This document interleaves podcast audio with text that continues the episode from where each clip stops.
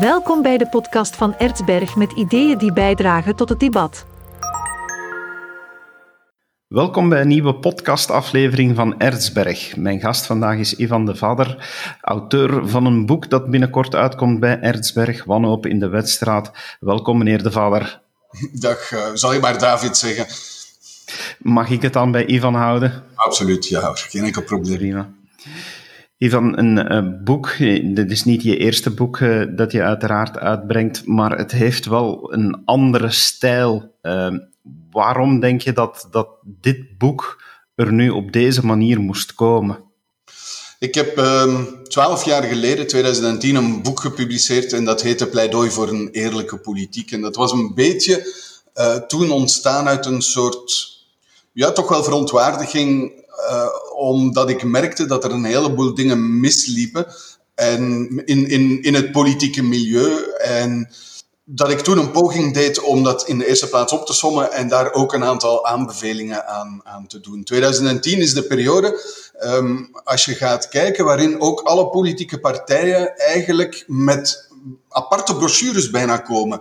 De N-VA had een aparte brochure, Open VLD had een aparte brochure, Groen had een apart hoofdstuk in het verkiezingsprogramma. Herinner je, 2010 zijn de verkiezingen die ontstaan door de val van de regering. Alexander de Croo als voorzitter van de Open VLD, die niet meer wil dat de onderhandelingen, zoals Jean-Luc Dehane die aan het voeren was, over de splitsing van de kieskring Brussel-Halle-Vilvoorde, dat die doorliepen op dat moment, zonder al te veel succes. Dus wordt de stekker letterlijk uit de regering getrokken. En dat gebeurde, klein detail, voor de eerste keer op Twitter. Vincent Van Quickenborne tikte toen de tweet alia jacta est, de teerling is geworpen. En dat was eigenlijk het signaal dat de regering viel. Maar goed, dat is een detail. Maar in die periode was het idee van, we moeten echt wel iets doen om die kloof met de burger, want dat is een heel belangrijk concept, om die te gaan dichten. En dus al die partijen hadden een hele reeks voorstellen. Een van de belangrijkste was toen, en men is dat vergeten, het idee dat je niet op 2 lijsten, of zelfs 3 lijsten tegelijk mocht prijken voor verkiezingen. Dat is afgeschaft intussen, maar je had in die periode bijvoorbeeld iemand als Jean-Marie Dedecker, die zowel die Kamerlid was federaal, maar dan lijsttrekker voor de Vlaamse verkiezingen en nog eens lijsttrekker voor de Europese verkiezingen. En dan ook nog eens in die 3 gevallen verkozen werd. Dus plotseling had Jean-Marie Dedecker 3 banen. Hij was niet de enige, er waren nog mensen. Het was een wijdverspreid gebruik. En dus dat betekent dat Jean-Marie Dedecker een opvolger in het Vlaams parlement loodste en ook nog eens een opvolger in het Europees parlement. En hij zelf bleef Kamerlid. Dat heette toen in wedstraattermen kiezersbedrog. Omdat die 2 opvolgers, dat klopte niet helemaal. Mensen hadden voor Jean-Marie Dedecker gekozen. En dat concept toen heeft een heleboel politieke partijen eigenlijk tot een bewustzijn gedreven van, we moeten toch misschien een aantal maatregelen nemen die mensen opnieuw tot meer vertrouwen in het politieke systeem en onze politici dan onze manier van omgaan met dat politieke systeem meegeven. En dat was ook de aanleiding voor mijzelf om dat boek Pleidooi voor een Eerlijke Politiek te schrijven, omdat uit een onderzoek dat wij toen deden, samen met Jan Callebaut bij de VRT, bleek dat als je aan de Vlamingen vraagt, in de politiek, was de belangrijkste waarde volgens u die u kan geven aan een politicus of aan een politieke partij, of zelfs algemeen in het leven, dat altijd op nummer 1 verschijnt eerlijkheid. Niet bekwaamheid, niet verantwoordelijkheid, niet de juiste man op de juiste... Nee. Eerlijkheid. En dus vandaar ook die titel Pleidooi voor een Eerlijke Politiek. Goed, dat boek heeft in 2010 heb ik dat gepubliceerd. En daar stonden een aantal aanbevelingen in. Stop met cumuleren. Vervang het opvolgersysteem door het systeem waarbij je gewoon de volgende op de lijst verkozen wordt. Dus allemaal maatregelen die ook in die richting gingen en die ook door die partijen naar voren waren geschoven. En, om de redenering helemaal af te maken, dit boek is in mijn ogen eigenlijk een opvolger van het boek van toen. Alleen is, denk ik, Pleidooi voor een Eerlijke Politiek heeft niet gewerkt. Ik kreeg trouwens toen van heel veel mensen ook de opmerking, begin maar eens met eerlijke journalistiek. Goed, ja, dat Ja, je kan daar heel weinig op zeggen. Natuurlijk, ook wij delen mee in de klappen van een kloof die als het ware bestaat tussen burger en elite, als je dat woord wil gebruiken. Dus dat was een terechte opmerking. Ik denk dat we nu 12 jaar later nog een stuk verder staan. En vandaar ook de titel Wanhoop in de Wetstraat. De politieke partijen in het centrum zijn alsmaar kleiner aan het worden. Je kan echt wel spreken van een implosie van dat centrum. Terwijl nochtans de kiezer verwacht van die politieke partijen in het centrum dat zij een oplossing bieden voor de problemen en ook regeringen bouwen en gaan vormen. Wat een proces is dat alsmaar langer begint te duren. En dus die wanhoop die zit zowel bij de kiezer die denkt van ja, die afstand blijft, we krijgen die gewoon niet dicht. Zit dus ook bij de politicus, die denkt van, we krijgen die niet dicht. Maar zit ook in het feit dat politieke partijen die jarenlang het landschap hebben gedomineerd en oplossingen hebben aangeboden, die zelfs teruggaan tot in de 19e eeuw, dat die op dit moment dreigen zelfs te verdwijnen. Er zijn landen in Europa waar die ismes uit de 19e eeuw, socialisme, liberalisme, christendemocratisme, als ik dat dan wil gebruiken, meestal wordt personalisme gebruikt, waar die verdwenen zijn of dreigen te verdwijnen. En ik vrees dat dat een evolutie waar wij ook naartoe aan het gaan is. En vandaar dus die titel Wanhoop in de Wetstraat. Die wanhoop, dat wijst er dan toch ook wel op dat men geen antwoorden vindt op dit moment.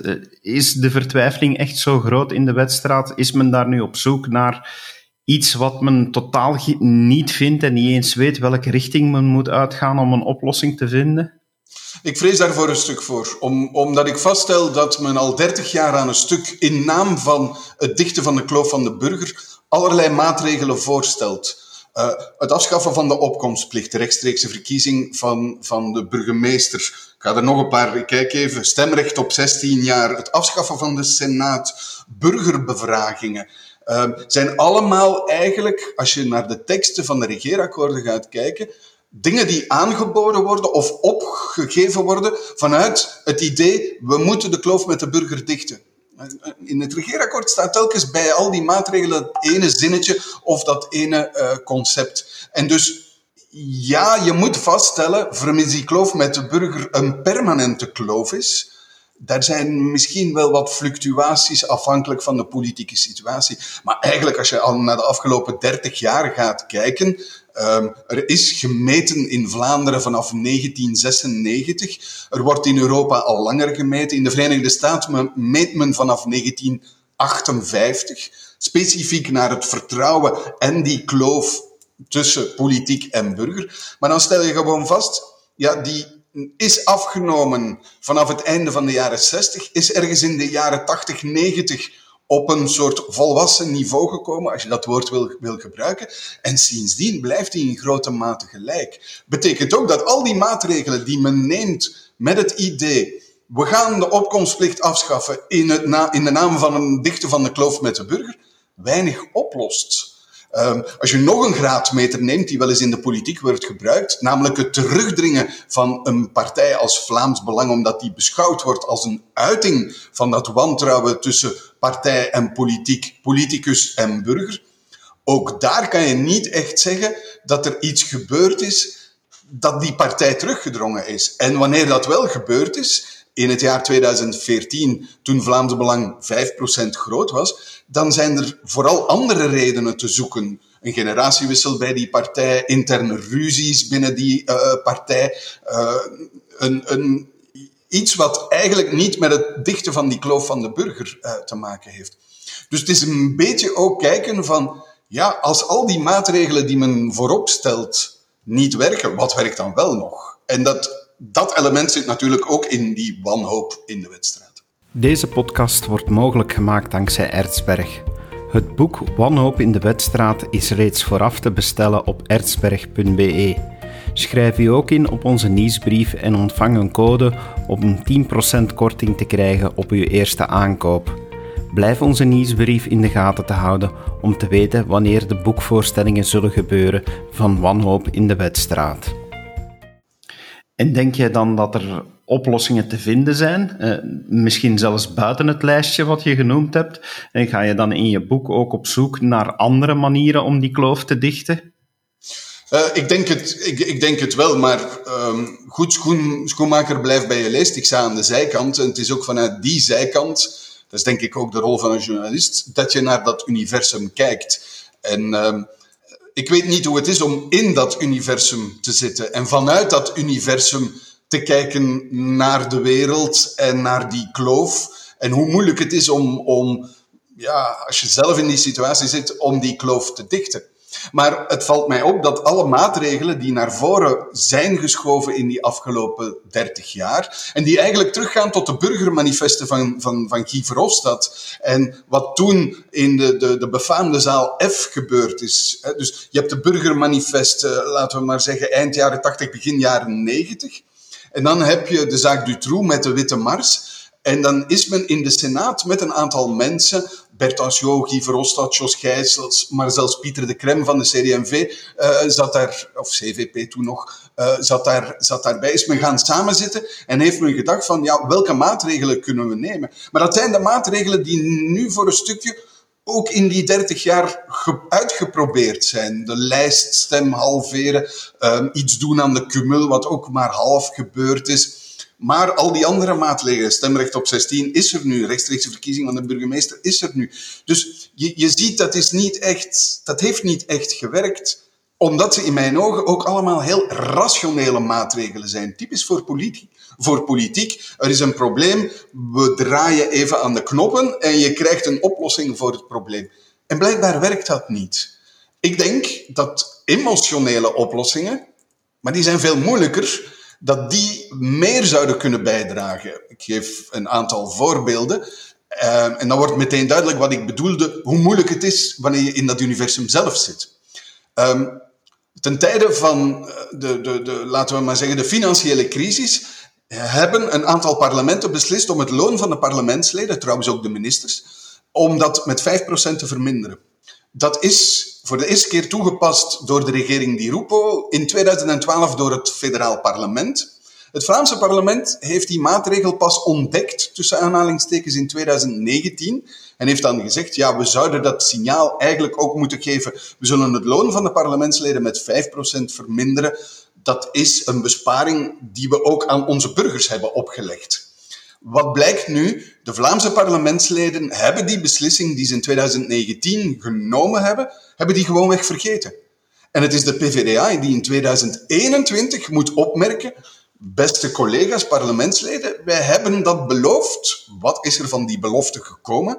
Niets dus. Dus 2 jaar later moet je vaststellen dat politici die meestal zeer goed zijn in het zich herinneren van maatregelen en nemen van maatregelen, wanneer het over hun eigen vergoeding gaat, dat soort dingen gewoon vergeet en ook negeert.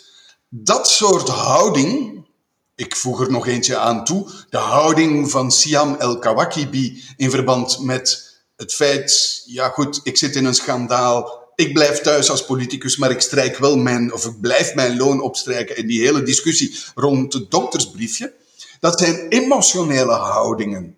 Het nemen van politieke verantwoordelijkheid. En er zijn echt in een 30-tal jaar of 40-tal jaren zijn er talloze voorbeelden. Dus je moet het echt niet op één persoon of op één partij gaan toespitsen. Maar recente voorbeelden zijn natuurlijk Veerle Heren bijvoorbeeld als burgemeester van Sint-Truiden. Neemt niet haar politieke verantwoordelijkheid op. Wordt er wel toe gedwongen door Bart Somers als minister van Binnenlandse Zaken. Wouter Beke neemt zijn politieke verantwoordelijkheid niet op als je denkt aan wat er gebeurd is in de woonzorgcentra of bij het overlijden van een kind in een crèche. Wordt daartoe nadien wel gedwongen omdat een peiling tegenvalt en de voorzitter van de partij opstapt en de druk dan op zijn positie zo groot wordt dat hij ook opstapt.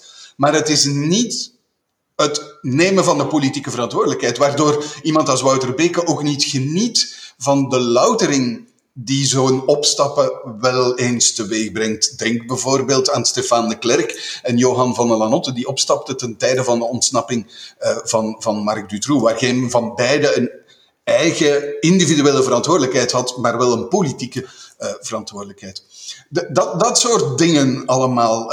Ik geef nog een voorbeeld. Politieke hygiëne. Wat bedoel ik met politieke hygiëne? Je gaat als vice-premier van een regering niet op een persconferentie zitten waarin het beleid van de regering eigenlijk wordt aangevallen.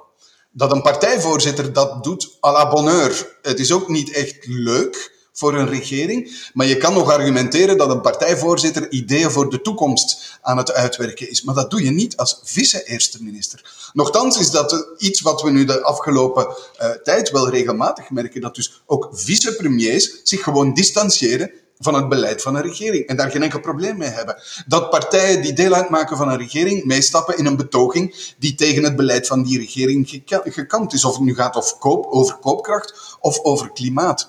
Dat zijn allemaal al uw elementen die meer in de emotionele sector zitten, maar die misschien wel een bijdrage kunnen leveren in het herstel van het vertrouwen dat mensen kunnen hebben in de politicus en het politieke systeem. Gaat het probleem niet een heel stuk verder dan dat? Moeten we de analyse ook niet durven maken dat politiek met een probleem zit omdat de overheid met een probleem zit? Ik denk dan bijvoorbeeld aan het feit dat er toch wel nood is, en zelfs dringend nood, aan een kerntakendebat, omdat we een overheid hebben die enerzijds met alles bezig is, maar dan vaak op net die taken die echt wel tot een overheidstaak behoren, dat ze daarin falen. En zou de burger daarom niet enorm veel het vertrouwen kwijt zijn in de overheid en de politiek? Ja, maar dan ga je eigenlijk bijna in de ideologie en in de maatregelen die moeten genomen worden. Mij gaat het niet om de maatregelen op zich. Mij gaat het over een houding van een politicus. Een soort zuiverheid in denken ook. En wat jij zegt, je kan daar heel veel voorbeelden van geven. En die zijn zelfs ideologisch gekleurd. Want mensen die zich eerder links voelen, zullen op een andere manier tegen dat kerntakendebat aankijken dan mensen die zich eerder ideologisch rechts voelen. En dan stap je in de ideologie. En dat heeft natuurlijk een gevolg. Maar het blijkt dat mensen die zich links van het centrum plaatsen ook wel meer vertrouwen hebben in regeringen waar linkse partijen van deel uitmaken. Dus dat die ideologische component van het wantrouwen wordt meestal gedicht wanneer de eigen ideologie vertegenwoordigd zit in de regering. Dus daar zit niet volgens mij het probleem. Het probleem zit in de houding van politici, vertegenwoordigers van het volk, in het systeem en hoe dat systeem functioneert, waarbij heel vaak wijzigingen aan dat systeem alleen door de politici zelf kunnen gebeuren en niet door een externe factor. Ik geef maar een voorbeeld. De heel royale, in mijn ogen, te genereuze en te royale partijfinanciering zorgt ervoor dat partijen een heleboel mechanismes gaan toepassen. Bijvoorbeeld heel veel geld kunnen uitgeven aan communicatie. Is dat nodig?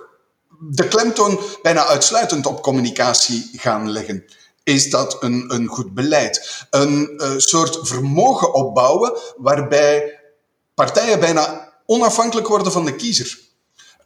Ik zeg maar wat, stel dat de N-VA de volgende 3, denk ik zelfs, verkiezingen volledig zou verliezen, bijna zelfs tot aan de kiesdrempel zou terugvallen, dan is er een oorlogskas, en dat geldt eigenlijk voor alle partijen, die hen perfect in staat stelt om die 3 nederlagen te overbruggen zonder enig probleem. Er is toch voldoende geld. Dus je kan gewoon een beetje terugkrabbelen en terug heel zwaar op die communicatie inzetten met die oorlogskas die er sowieso is. Heeft trouwens Vlaams Belang bewezen. Jean-Marie Dedecker op dezelfde manier heeft dat bewezen, dat dat perfect mogelijk is en dat die kas er is. Maar dat betekent natuurlijk dat je voor een stuk ook loskoppelt van die kiezer. Dat die kiezer en die achterban, dat voor een stuk uit elkaar wordt getrokken, omdat je daar toch eigenlijk heel weinig mee te maken hebt door dat vermogen dat opgebouwd is.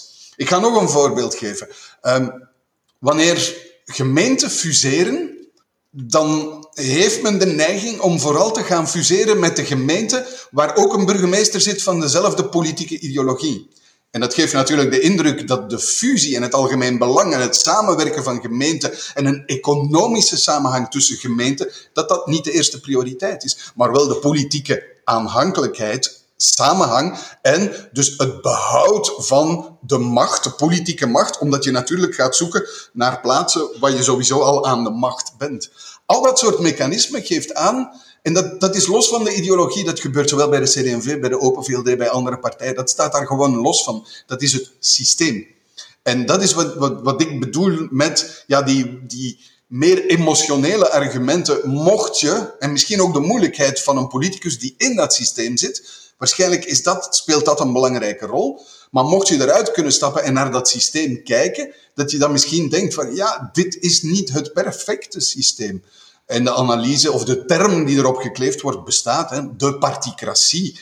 Ook dat is een niet-ideologische term, maar wel een term voor een systeem. En dat systeem speelt ons, denk ik, in die kloof met de burger echt wel parten. Bij de lancering van je boek ga je ook eigenlijk de ronde der provincies doen. Er komen verschillende debatavonden met mensen uit het politieke speelveld, waaraan dat jij gaat deelnemen, maar waarbij jij niet, zoals we van jou gewoon zijn, de moderator zal zijn, maar waarbij je echt gaat deelnemen aan het debat. Een hele andere insteek dus. Kijk je daar naar uit?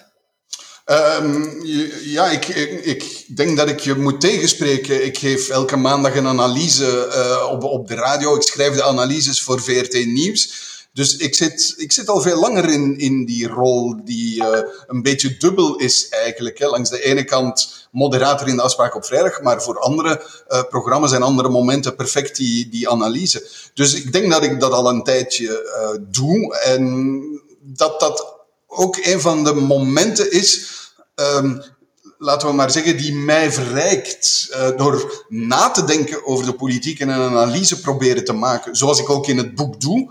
Ja, dat voedt eigenlijk mijn ideeën ook om, wanneer ik hen ondervraag, die politici, vanuit die ideeën ook aan die ondervraging te gaan doen. En dus in die zin heb je een soort verrijking van de twee rollen die ik vaak speel. Je maakt daar inderdaad analyses, maar het gaat toch, denk ik, wel een bijzonder moment zijn om op die avonden niet degene te zijn die als moderator optreedt, maar waarbij je met die analyses dan effectief in debat kan gaan met die politici. Want die analyses die je maakt, waarnaar je verwijst, daar is meestal geen rechtstreeks antwoord op van die politici. Deze keer gaan ze dat wel kunnen doen. Ja, maar ook dat. Ik ben al verschillende keren te gast geweest bij Farah of Bart in de gewone afspraak, zoals wij dat dan noemen, dus niet de afspraak op vrijdag. En meestal zit daar ook een politicus die wel wat wederwoord geeft. Bovendien denk ik, de analyses die ik maak zijn voor een stuk ook gebaseerd, en dat doet iedere politieke journalist, op gesprekken die je hebt in de wedstraat. Dat gaat van politici tot politicologen, tot onderzoek dat je leest enzovoort. Dus je baseert die analyses natuurlijk niet in het luchtledige of op het luchtledige. En dus in die zin denk ik dat ook bij heel wat politici er toch wel mensen zijn die vergelijkbare analyses maken. Ze gaan misschien nooit zo helemaal ver. Ze proberen niet de 360 graden te brengen die ik dan als journalist probeer te brengen. Maar dat beschouw ik dan als mijn taak en aan hen om... Dat beschouw ik dan als hun opdracht om daar een antwoord op te geven en misschien te proberen om er iets aan te doen. En laatste punt, David. Laten we toch ook onszelf als burger en als kiezer niet vergeten. Wanneer we kritiek hebben op een particratie, moeten we misschien ook toch eens nadenken wanneer we naar het stemhokje gaan en je kiest voor een bepaalde politicus. Ik zeg nu maar wat, een politicus die voornamelijk met communicatie bezig is, maar die je voor de rest weinig in parlementen aan het werk hebt gezien en weinig wetgevend werk hebt gedaan. Dat is een perfect legitieme keuze, maar misschien moeten we ons daar als kiezer ook beter van bewust zijn dat we die keuze maken.